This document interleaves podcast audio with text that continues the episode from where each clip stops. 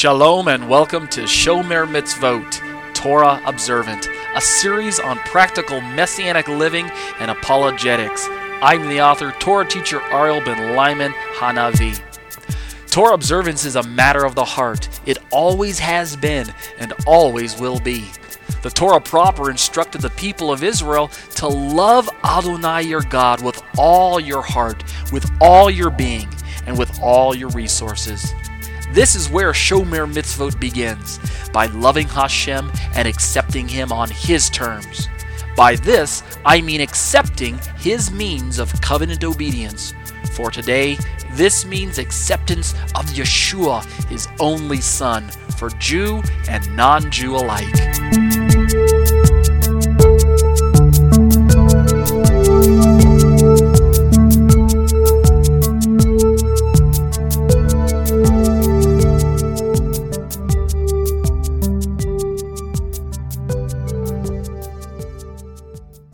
This is a study on the book of Galatians. At times it's verse by verse, other times it's overview.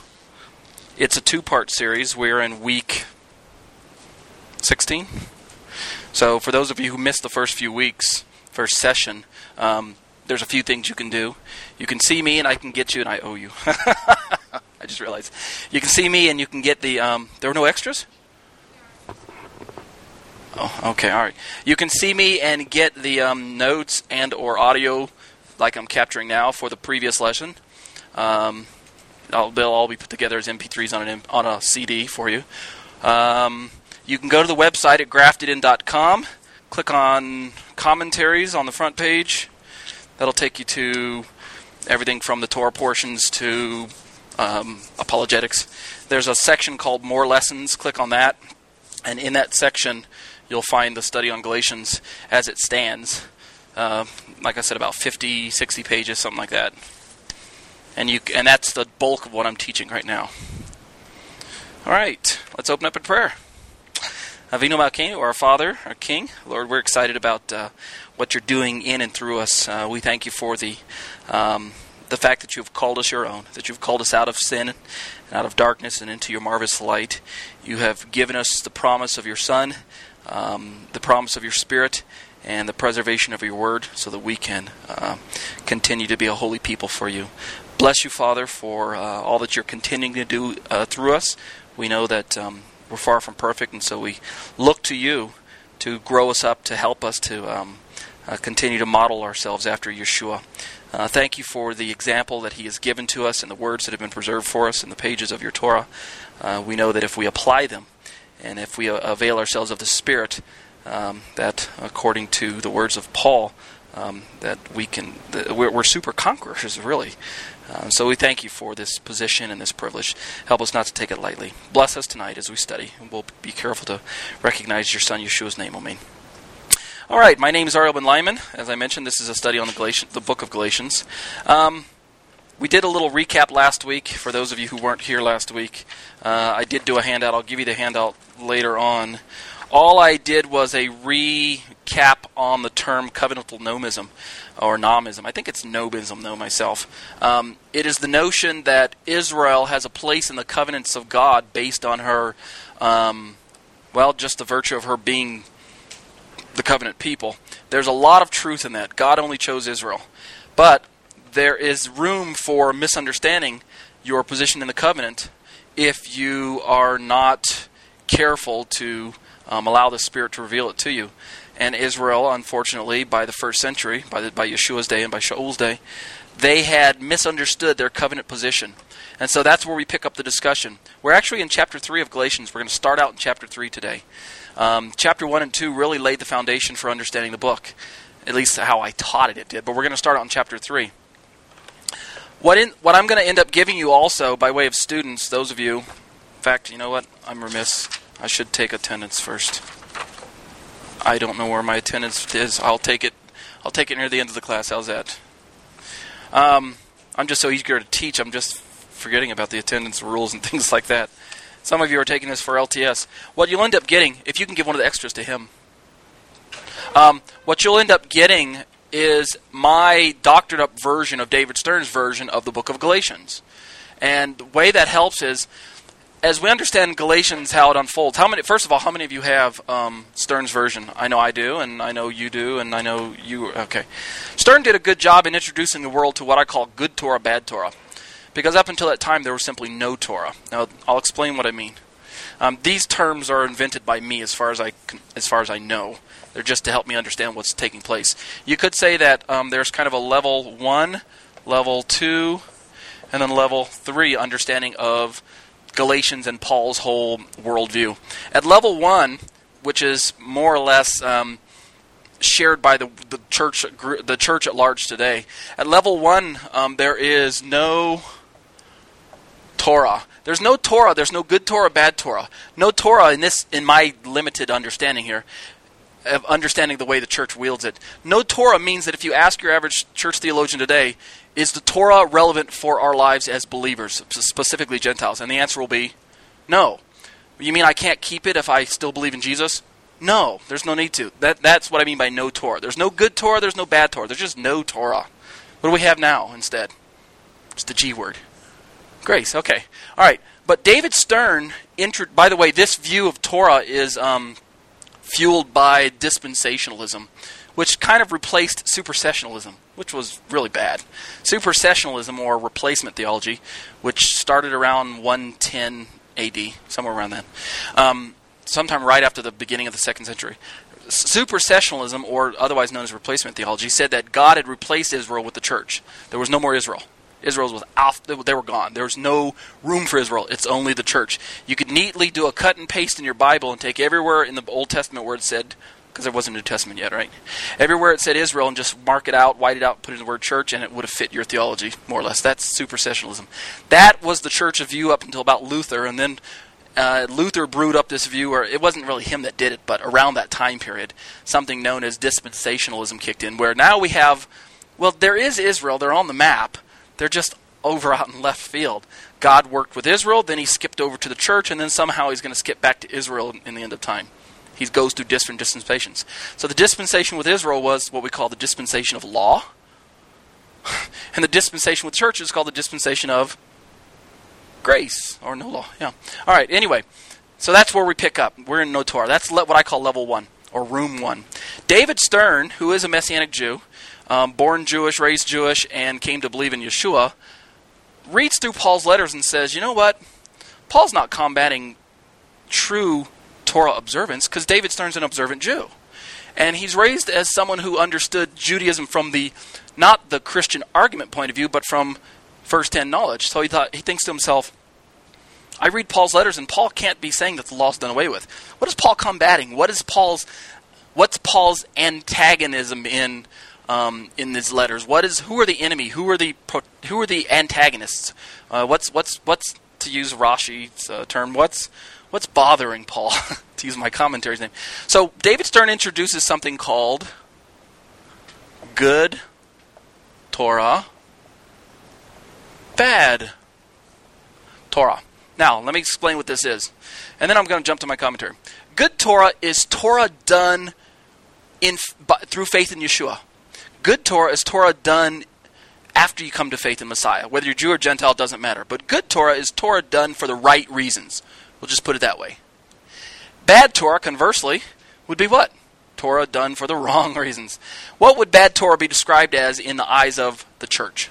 How would the church describe bad Torah? Notice you have no Torah here, no good or bad. Or at least David Stern uses good Torah or bad Torah. How would the church describe bad Torah? Legalism. Thank you. Wielding Torah for the sake of saving someone. That's how the church reads Paul's letter, and their conclusion is no Torah. David Stern reads Paul's letters and says, hmm, my conclusion is good Torah, bad Torah. In other words, every time we have the phrase works of law or under the law or things like that, um, according to David Stern, it's a misuse of Torah. That's what I mean by bad Torah. Really, we know that there's no bad Torah, right? God's good and everything that God gives us is good. But I'm just using the phrase bad Torah so you can understand. It's man that misinterprets God's gracious law. So we call it bad because man makes it bad. All right? Man misuses God's tool and therefore it's it, it is a bad thing, right? But so but in, in introducing this view, at least he introduced something called good Torah. He challenged the church on keeping the Torah for the right reasons. Thus, the Messianic movement today is fueled by a lot of people who answer this way. Many Messianics, if, if they're questioned by Christians, many Messianics will say, Oh no, I don't keep the Torah to become saved. I keep the Torah because I'm saved. Isn't that how most of you answer in this room? If someone questions you who's a believer, it's an in house debate, believer versus believer. It's not unbelief. But when they see you keeping Sabbath, kosher, wearing tzitzit, going to festivals and things, and they know you're a believer, and then they get this big question mark on the face, well, don't you know that's all been done away with? And you're like, no, it hasn't been done away with. I'm doing it by faith. You know, you're introducing the concept of good Torah to them. All right. So based on this whole argument, as we read through Paul, the primary thing that Paul's combating would be legalism. That means if this is if David Stern's version is correct, then the problem of the first century Judaism is that they wielded Torah incorrectly. This would be their social problem, right? They had a misunderstanding ending of Torah. They, the Jews of the first century, according to David Stern, and according to the church of sorts, they just come to this different conclusions. According to David Stern, um, the the view the Jews of the first century took the Torah and wielded it like a simplistic ladder to heaven. If I do X, Y, Z, I'll get into heaven, and that is how the church understands Paul. They just come to a different conclusion than David Stern. The church understands Paul's conclusion as no Torah. David Stern understands Paul's view as good Torah. Right? So far, we're, that's where we're at. Well, guess what? We're both off. History has shown that, that Judaism did not wield Torah that way, and the church doesn't have a clue because they're not studying school. They're not studying Torah at all.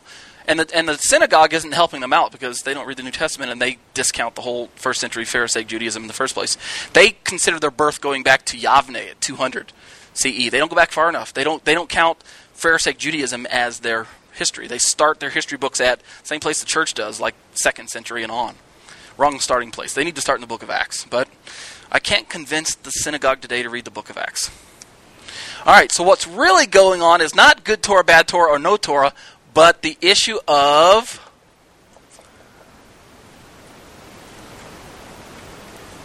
identity. Identity. Okay, this is the real issue facing the first century Judaisms. And this is what we've learned in the whole first 14 weeks. Let me describe it to you. This is covenantal nomism. In this view, the first century Judaism, or the first century Jews, did not wield Torah to get into heaven. They felt, although it incorrectly, but it's based on a little bit of truth, they felt that by sheer virtue of being born Jewish, they enter into God's paradise. Therefore, if you think about it, it goes from a works based self effort to what? Grace.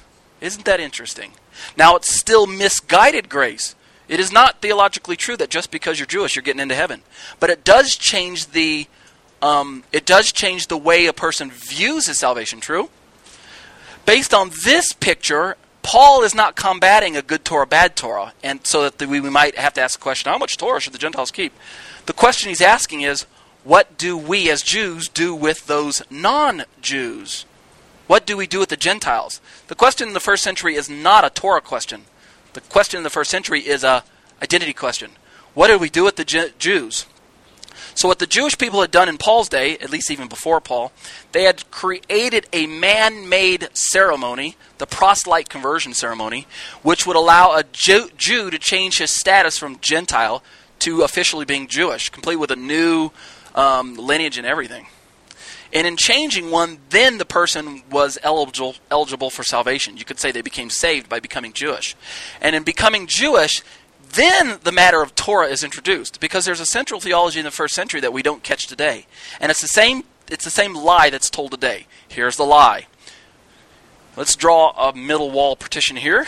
Let's put the church on this side and the synagogue on this side of today. I'm over in the church. If I, Ariel, a Jew who believes in Yeshua and tries to be Torah observant, if I ask your average church theologian today, is the Torah for the church or is the Torah for Gentiles? What will be the answer? No. Okay. Mark that answer down. Cross my little fence. Go over to the synagogue. I, Ariel, same Ariel, same 21st century. Wait, let's, let's even say they're across the street from each other. I go over and I ask the rabbi, Rabbi, is the Torah for the church? What's he going to tell me? No. So both groups today agree that the Torah is for Jews only. Yeah. Isn't that weird? We all know that's a lie, or it's mis, mis, mis, misguided at best.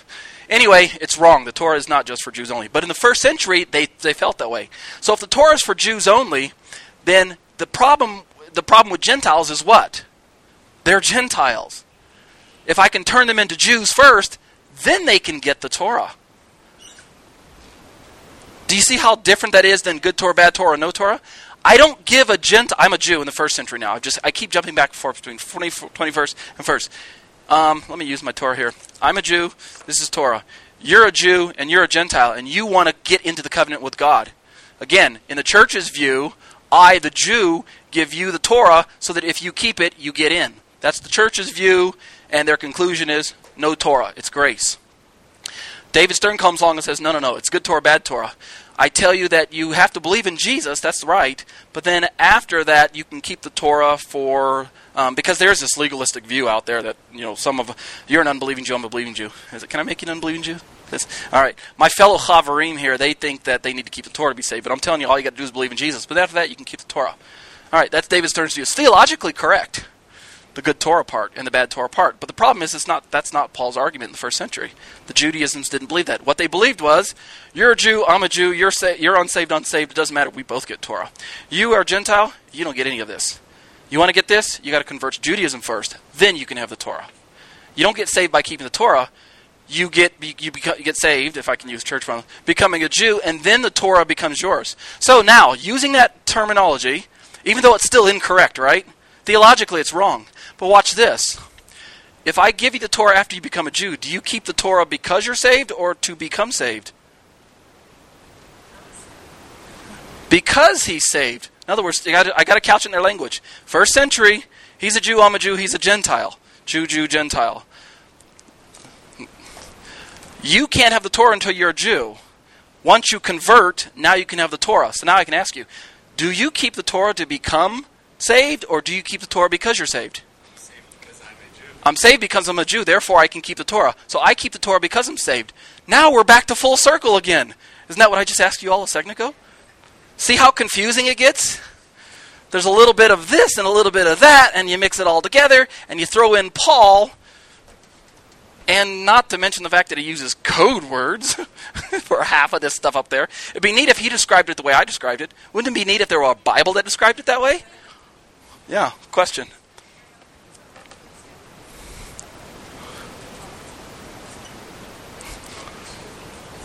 Okay.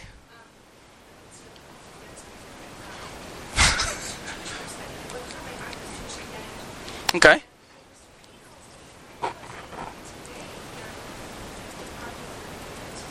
Jewish people or today?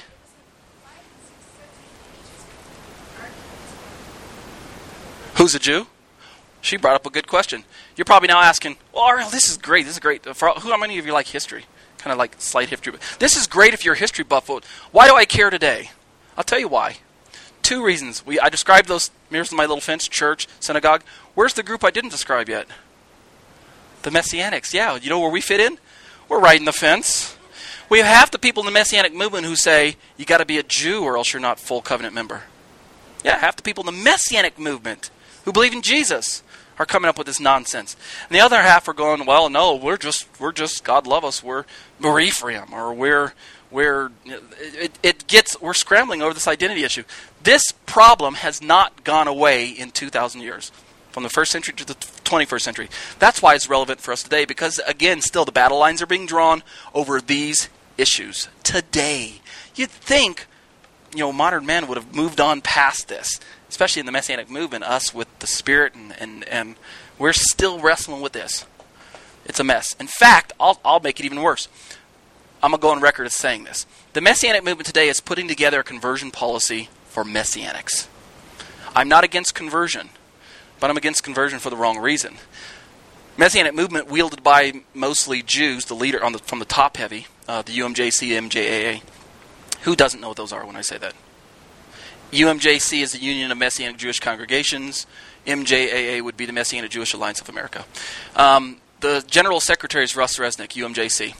He speaks for Messianic Judaism. He doesn't speak for me, and he probably doesn't speak for you, but he speaks for Messianic Judaism. So by default, if you guys are a part of Messianic Judaism, then in, of sorts he speaks for you too. They're trying to come up with an, a conversion policy to deal with this identity issue. Because even though they're Messianic Jews, they're still scratching their heads trying to figure out is the Torah for Gentiles? Is it fully Gentiles? And there are a lot of Gentiles looking at like the candy store principle. The kids on the outside of the glass, peering in, eyes real big, looking at the candy, salivating, and the Jews are on the inside going, "You can't have this. We're Jewish, so we get the Torah, and we both got Messiah, and I love you, but sorry, you're not Jewish." That type of thing. So um, both groups are looking at the book of Galatians and Paul's letters to try and figure out where do we fit in. So that's why we're doing this study. Because guess what? If they create the conversion policy, and it's been ongoing since 2003 but if they create it, it will instantly create an identity issue in the Messianic movement because there are scores of Gentiles already waiting to convert to Messianic Judaism. It will splinter us further.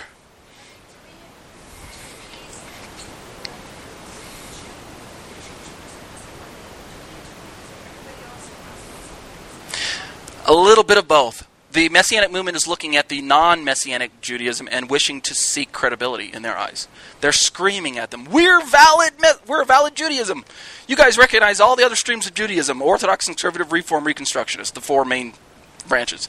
And the Messianics come along and say, We're legitimate Judaism. Of course, all the other four say, No, you're not. So they're seeking some legitimacy. Well, all the other four have a conversion policy. We don't. So we're looking to be authentic. The church doesn't care about conversion at least not from Jew to Gentile. So it's not their issue, it's our issue.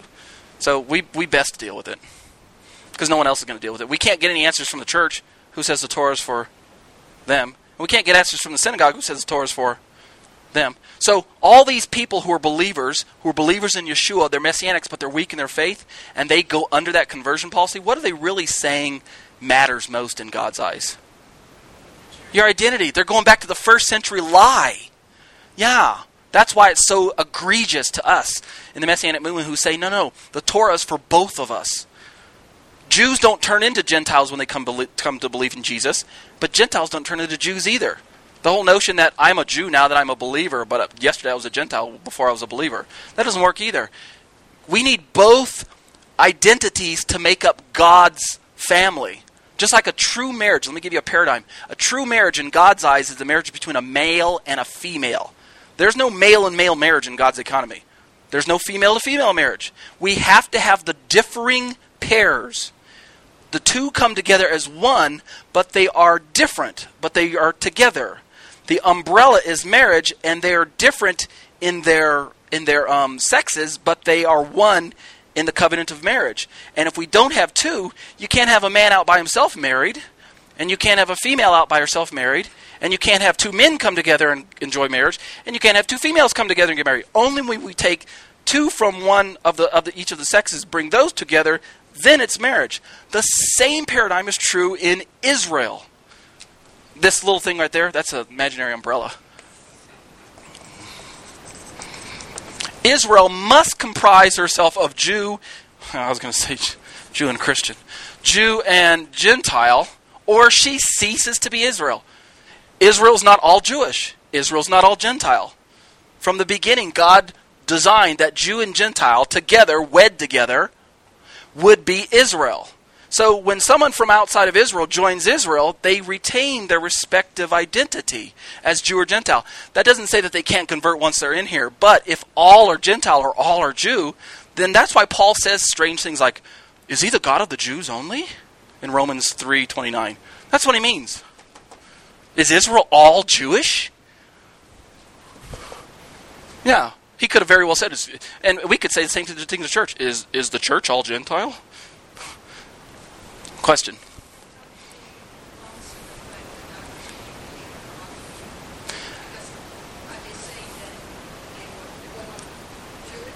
The rabbis, who do they? Who's the they? Who out of they? How did the church answer that? Or I'm sorry, the church or the synagogue? Either group, I'll, I'll answer for both sides. The church downplays it. Yeah, mixed multitude, but when they came to Sinai, they all became they all became Jewish, or they all converted, or it's a very minor multitude. It wasn't a multitude. It was, it was. I mean, it was a mixed multitude, but it was a minor mixture. You know, two million Jews and a couple hundred Gentiles. They downplay it. The rabbis swap it all around. You can grab any, say, ArtScroll edition of the Tanakh or whatever, and look up the word ger, which is the Hebrew word for stranger, and they translate it as starts with a P, proselyte. What are they trying to say? What's a proselyte? A Jew, I'm sorry, a Gentile on his way to becoming a Jew. Yeah, yeah, that, that's how it is. So that's how. So let's. Re- Did you have a question or comment? I know I can't, I can't agree with either one too. That's why I said the interesting of both groups. But who are we, the Messianic movement, to speak so loudly? We're like nobody. You know, Judaism. We can't. We're we're, we're just illegitimate. That's why it put us on the fence, the painful spot. Yes. yeah. They have acquiesced. The Jewish community today has have finally come to the point. I mean, they were in the corner for so long saying, no, no, it's Jewish only, it's Jewish only, Jewish only. They got pushed into the corner, and then finally the church left them alone to pick on someone else, the Muslims, I guess. And they went, gosh, okay, let's give them, the Gentiles, a little bit of legitimacy. Let's give them seven. They do the seven, they go to heaven. And they don't have to become Jewish to do it. So, in a sense, they're recognizing the legitimacy of the Gentile identity but in a sense, in a, in a sense, it's, it's it's not it's not a lot of room, and even that's nonsense. The Noahide nonsense. Give me a break. What? The Noahide laws is, is, a supposed list put together by the rabbis in like the 15th century. That there's that when Noah stepped off the ark, the idea is that Noah's not a Jew. Abraham is the first Jew. You can trace, trace every Jew today back to Abraham, and then before Abraham, everything's just like Gentile. I'm using air quotes there. So because Noah is Gentile, God comes to Noah and says, "Here, Noah," and we look at it. If you read it, Noah, uh, God says, Noah, you know, go and do this, don't kill, don't whatever. It gives them a kind of a mini Torah of sorts. The rabbis look at that and go, hey, maybe this is like a, it's like a mini list for the Gentiles. And so they call the Noahide laws, sons of Noah, because Noah would be considered a Gentile in that sense. So they say, all right, you, the Gentile, today, I'm the Jew, you're the Jew, you're the first century, I'm sorry, we're in the 21st century, but you're a Gentile. You can't keep all 613 because that's for the Jews. So I got two choices for you if you want to get into heaven. Either A, you can convert to Judaism, do all 613. 613 is the number of laws that the rabbis suppose that there. Or um, you can keep the seven as a Gentile, and then you'll get in too. The seven are something like, do you know what they are off the top of your head, Ryan? No prohibition of killing, against eating an animal from a, uh, a torn limb from an animal, um, fornication, sacrifice to idols, and there's some positive ones. You're supposed to establish governments and things like that. No murder, no incest, or something like that. It's just a, it's almost like a, it's almost like the Ten Commandments of sorts, but it's, yeah, yeah. And again, that's reading into the text. God doesn't say anything like that. There's no such thing. Let me read this for you. Yeah, it's not even a list anyway. It's not even, yeah. So, all right. So with this in mind, with this background in mind, let's seek to understand Paul. What does Paul mean when he says under the law or things like that? What what is that phrase? Remember, I, in the first uh, session, I gave you this like little cheat sheet of observing law means this, under the law means this, works of the law means this. Well, we're kind of going to kind of revisit that in the weeks to come. Look at your paper there. If you look at the bottom, you'll see it starts at page 31. It is, like I said, about a 50 or 60 page document. We're starting in chapter 3. Paul picks up his argument. I'll just read. Verses 2 and 3. I would like to learn just one thing from you. I can't remember which version this is. I think it's NIB. In, in, NASB, I'm sorry. Did you receive the Spirit by observing the law or by believing what you heard? Are you so foolish after having begun with the Spirit? Are you now trying to attain your goal by human effort? All right, pause. Before I even comment on my own commentary, taken at face value, you would think that this verse is talking about good Torah, bad Torah. I mean, that's all it looks like. It says, Did you receive the Spirit by observing the law? The Greek phrase there would be ergon nomos. Um, or by believing what you heard. Are you so foolish after having begun with the Spirit? Notice, by the way, that whoever Paul is addressing, which, by the way, we, we, we believe that there are, the situation in Galatians is comprised of a group of people. Let's say you're the Galatian crowd, all right? And I'm Paul. I'm writing the letter to you. You're the Galatian community. Obviously, along its natural lines, you're divided between Jew and Gentile male and female, Jew and Gentile. There are Jews in the crowd, there are Gentiles in the crowd, there are males in the crowd, uh, there are females.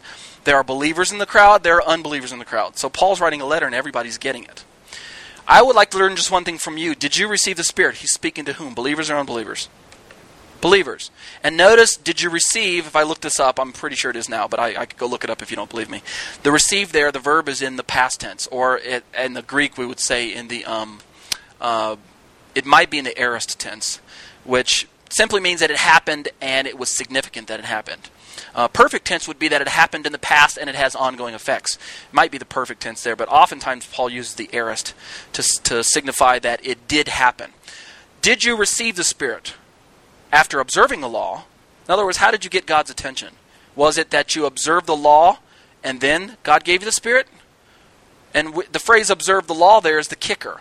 If observe the law means bad Torah, like the church says, then we have Paul saying that legalism is wrong. Now, theologically, isn't that sound?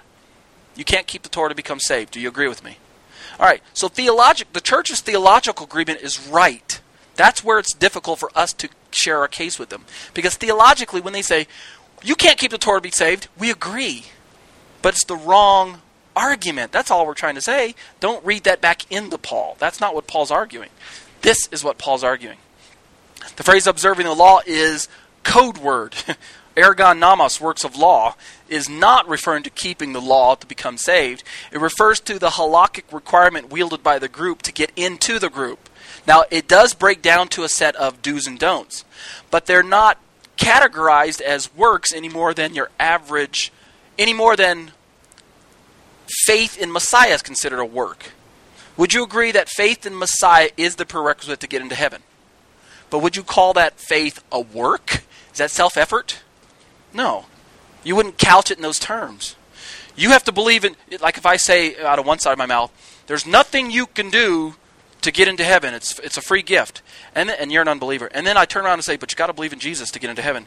As an unbeliever, you might go, but you just told me something I have to do. So that might be confusing. The Judaisms of Paul's day looked at this halakhic um, requirement of works of law not as a work, not the, the same way that that uh, Gentiles would consider believing in Yeshua, that faith part, not a work. It's just simply the prerequisite, but it's not a work. It's not a. It's not a. It's not a self effort, if I can use that term. Did I lose anyone there? did everyone follow me? Great. All right. Yes. Oh. Okay. Oh, okay. I lost you. At least she's honest. Okay. Um, bad Torah would be considered a work by the church, self effort. Because it's something done not only for me, but by me. It's something done under my strength. It's not a surrendering to God's willing, rather, it is an offering that I present and hope that God accepts it. It's like God is over in this corner, and I take my Torah observance and offer it up to Him, and He's supposed to give me pshing, salvation in return. That would be called bad Torah because then I'm using the Torah very simplistically. Because in that scenario, I could my my Torah observance could be devoid of any true faith in God. I'm simply going the quid pro quo. That it's the big Santa Claus principle. I give to you, you give to me, something like that, and there's no faith involved. But in true in true biblical covenants, from God's point of view, He's interested in our heart, and therefore He woos us, and we surrender to His his, his bidding. And in that surrender, we don't call that a work in Christian terms. Not self effort, anyway. It's not self effort, it's a surrender. Well, Judaism of the first century would call their Jewish identity grace, and they would call the package that they give to the Gentiles oh, the wooing. They wouldn't call it self effort. Does that make sense? No, that's what I'm trying to say. I'm not trying to exonerate the first century Judaisms for the sake for their sake alone. I'm trying to exonerate the, the, the view that Paul's uh, uh, combating. I'm trying to get a more accurate view of what Paul's talking about. And, and it, we'll talk about it in a moment. But look at my comments. No other chapter in the Bible has caused more theological misunderstandings than chapter 3 of Galatians. I promise you. This is where, it, where it's made or broken. Galatians is the book that the church wields to prove that Torah's done away with. Galatians is the book that we need to use to prove that Torah is not only not done away with, but that this whole nonsense about the Messianic Judaism, identity conversion, all that stuff is just that nonsense. So Galatians is the book. It's Paul's first book. It's it's not his greatest book per se, but it's his first one. All right, we would do well to tread cautiously as we seek to unlock its meanings. Again, Shaul turns to his irony with a rhetorical question about the origins of the giving of the Ruach HaKodesh, the Holy Spirit, among the Galatian believers. Shaul surely knows firsthand from whence the Spirit flows when he asks him, I'd just like to learn one thing. Where'd you get the Spirit? He already knows. It's a rhetorical question. Um, he is attempting to shock the readers back into some semblance of biblical reality. Having begun with the truth of Yeshua's atoning death, how could they possibly be considered going back on such a revelation? To the apostle, such a notion was ludicrously untenable. Again, knowing that the Greek word for law is nomos, and it can refer to the oral tradition of proselyte conversion, helps us to understand Paul to be challenging its validity among genuine covenant members. So the question in the first century is how does one become a covenant member? It's the question on both people's mind, Jew and Gentile. The Jewish answer was for themselves. How does one become a covenant member? The Jewish answer for themselves is by birth. The Jewish answer for the Gentile is conversion, which conversely is the same answer for the Gentiles because they couldn't say by birth, so they must agree with the Jewish position. Right? They have no choice but to say, well, gosh, how do we get in? And the Jew says, well, I'm glad you asked. You got to become a Jew. All right. Surely lasting covenant membership is not acquired by human effort, but rather by placing one's trust in the ultimate Son of the covenant, Yeshua himself. Our opening question might better be phrased as so. Quote, I would, ju- I would like to learn just one thing from you. Did you receive the Spirit by becoming proselytes or by believing what you heard? That's what he's saying when he says observing the law. I'm taking the word, the phrase observing the law, and I'm decoding it back to fit what Paul's arguing. Again, the, it's so important that we in this classroom get this. Paul is not talking about good Torah, bad Torah. He's not saying he's not saying to the to his letter, "Did you guys receive the Spirit by observing the law?" That's what the church teaches today, and that causes them and us to come up with a resounding no as the answer because you can't keep the Torah to be saved. It was never given to be to save an individual. It's not that's not the way the tool works.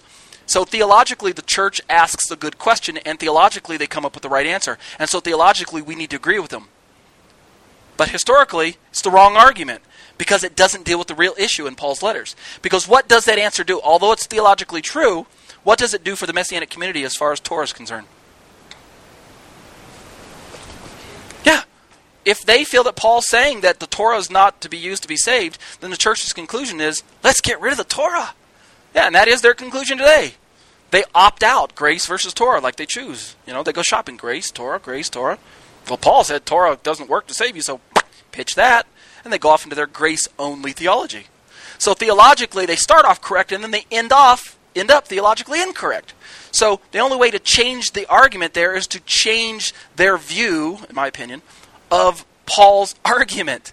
Don't sit there and argue with someone about is a Torah right or wrong, because theologically you'll find yourself agreeing with them theologically, but then disagree with them as to application on the theology, and it gets all messy. Just say, what if Paul wasn't talking about the Torah? Then the, I, I, promise you, most most Christians will go, "Er, they've not heard of covenantal nomism." That's sad.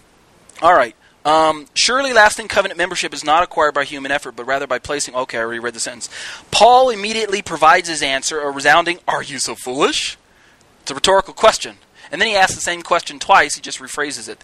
It's called tautology, where you say the same thing two different ways, you just emphasize it slightly different the second time around.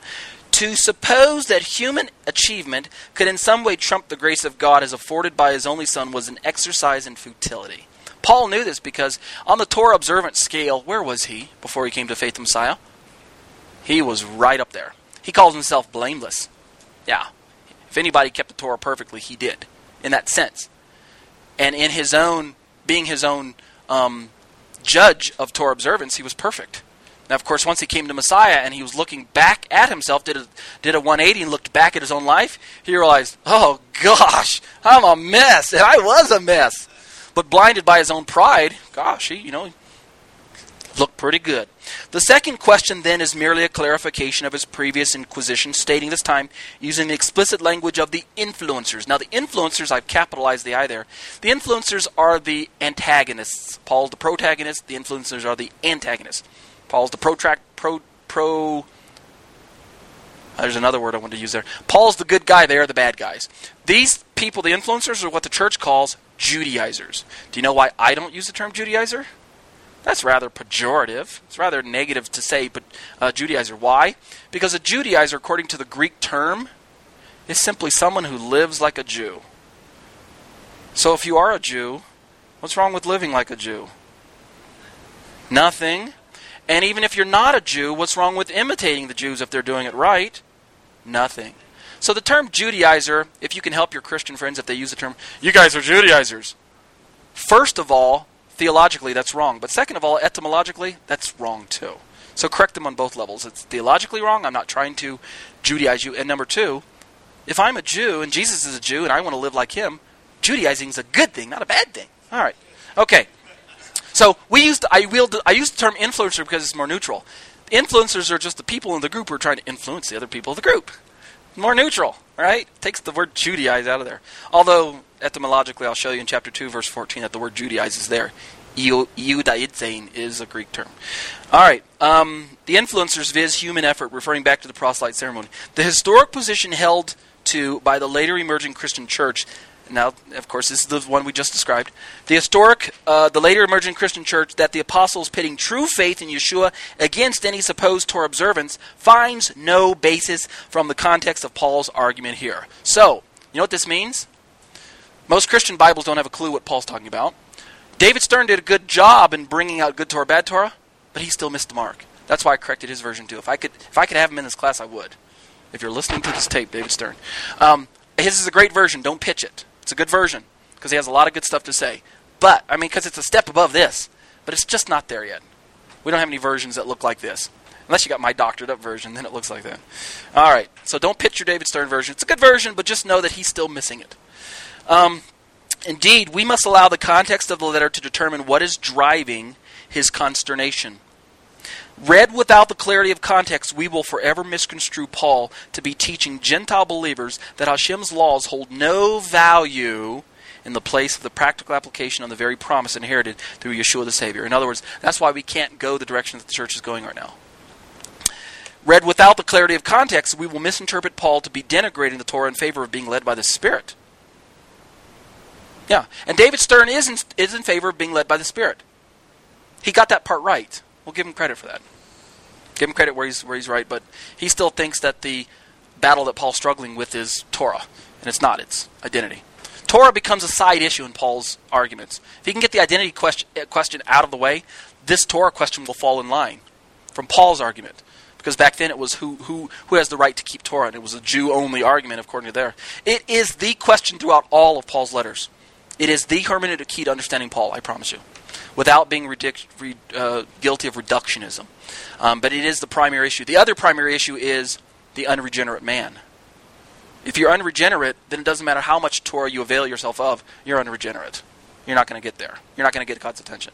So that becomes a secondary or pr- other primary issue in Paul's arguments. But other, other than that, whenever you see the word Jew and Gentile show up in Paul's in one of those chapters, get your antennas up and look for this identity issue. That's what's going on.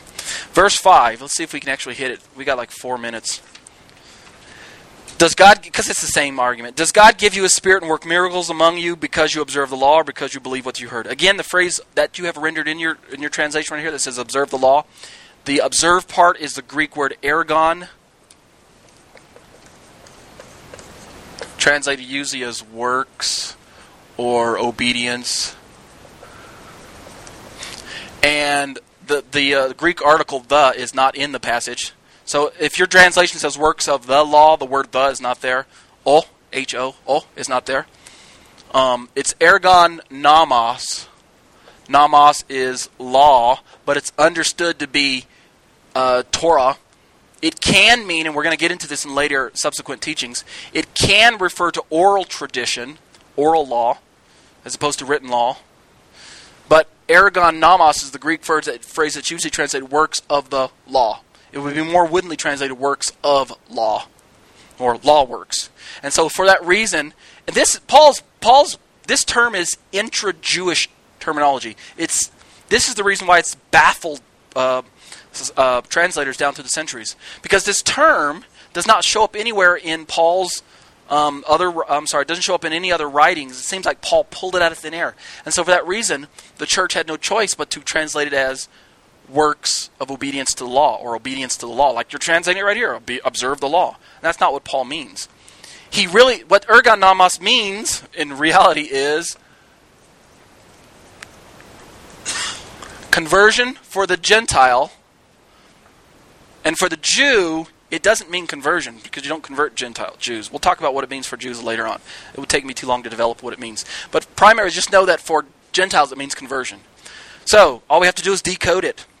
I don't even have to read my comments. Does God give you a spirit and work miracles among you because you converted or because you believed what you heard? It's conversion versus faith, not law versus faith. You've heard the whole argument law versus grace? Dead argument, people. Dead argument. Yeah. Comments. This verse is a restating of the previous round of rhetorical questioning. Obviously, by now we know that Paul is not in favor of ethnic driven righteousness, a position maintained by his detractors. That's the word I want to use detractors. Paul's the protractor, they're the detractors. The evidence that the Galatians are already, second side of the page, the Galatians are already in possession of genuine and lasting covenant status, read here as salvation. When I say covenant status, that's synonymous with today's lingo of salvation. But we don't knock on doors today and say, "Hi, we're just knocking on doors, and we'd like to know if you're 100% sure, if you were to die ahead, uh, if you were to die today, are you 100% sure that you are a covenant member? Would you have some doubt? We don't say that. We say, "Are you?" Do you think you'd go to heaven? Do, you, do we use saved? We don't use covenant member. But in Paul's day, saved and covenant member were the same term. Today, we don't use covenant member. All right, not as much anyway, unless you're like maybe a Mormon. Galatia, uh, let's see. Already in possession of genuine lasting covenant status is the fact that the Ruach HaKodesh is indeed working among them. Paul knows they're saved. He's just trying to shake them to their senses. Recall Peter's surprise when the Ruach HaKodesh, I'm running out of time here. Um, recall Peter's surprise when the Ruach HaKodesh fell freely on Cornelius and company in Acts, in, in Acts chapter 10. Why was Peter surprised that the Holy Spirit fell on Gentiles? Why? For a myriad of reasons, but I'll just name at least two. One, because the Spirit fell on Gentiles. They hadn't converted and the Spirit was being given. And two, it's because the term Holy Spirit in, in first century Judaism was thought of as being reserved only for Jews, in the sense, and only then for pious Jews. The term Holy Spirit is more correctly translated as the Spirit of holiness. Why would the Spirit of holiness fall on an unholy person, whether he's Jew or Gentile? So it's a double whammy. Not only did the Spirit of holiness fall on a Gentile, or fall on, yeah, fall, fall on a what they considered an unholy person, but he was not a Jew. I mean, it's he's not unholy. He's not even a righteous Gentile. He's not even a God-fearer, like Cornelius. Or I mean, well, Cornelius was, but the rest of the room they're just like, whoa, this doesn't make sense. Why was he surprised? Because the long-standing belief among the Judaisms of the first century sincerely believed that God chose Jews only as covenant partners. By the way, only Jews and all Jews. We'll get into that later. All Israel and only Israel. Paul here is acknowledging the genuine work of the Spirit among his fellow Gentiles as proof positive that they were existing covenant members, aka saved, and not merely Gentile to Jewish converts in the process of becoming covenant members. The question is meant to raise the issue of the minds of the Galatians as to what exactly attracts the attention of God Himself, flesh or faith, and the answer is given below using Abraham, and that's where we'll turn next week. Paul's going to use Abraham as his exemplar, as his model of who's in and who's not. So, in these last few moments, let me just, um, gosh, because I, I might know I'm done, but let me take attendance of sorts. Do I have? I don't have. Arg! I lost my attendance sheet. I don't know what I did with it. I thought I put it in here and I didn't. So, let me do this. Let me just put it on the back of this. Let's see. Mimi, I'll use it here. Mimi, you're the, those of you who are in LTS, raise your hands first. Okay, Mimi and Michael. All right. Let me just take numbers at least 1, 2, 3, 4, 5, 6, 7, 8, 9, 10, 11, 12, 13. And I'll transfer all the information later. Those of you who are just visitors, how many of you this was your first time to one of my classes? Was it confusing? Was it confusing? Okay. Was it a little new? Information a little different?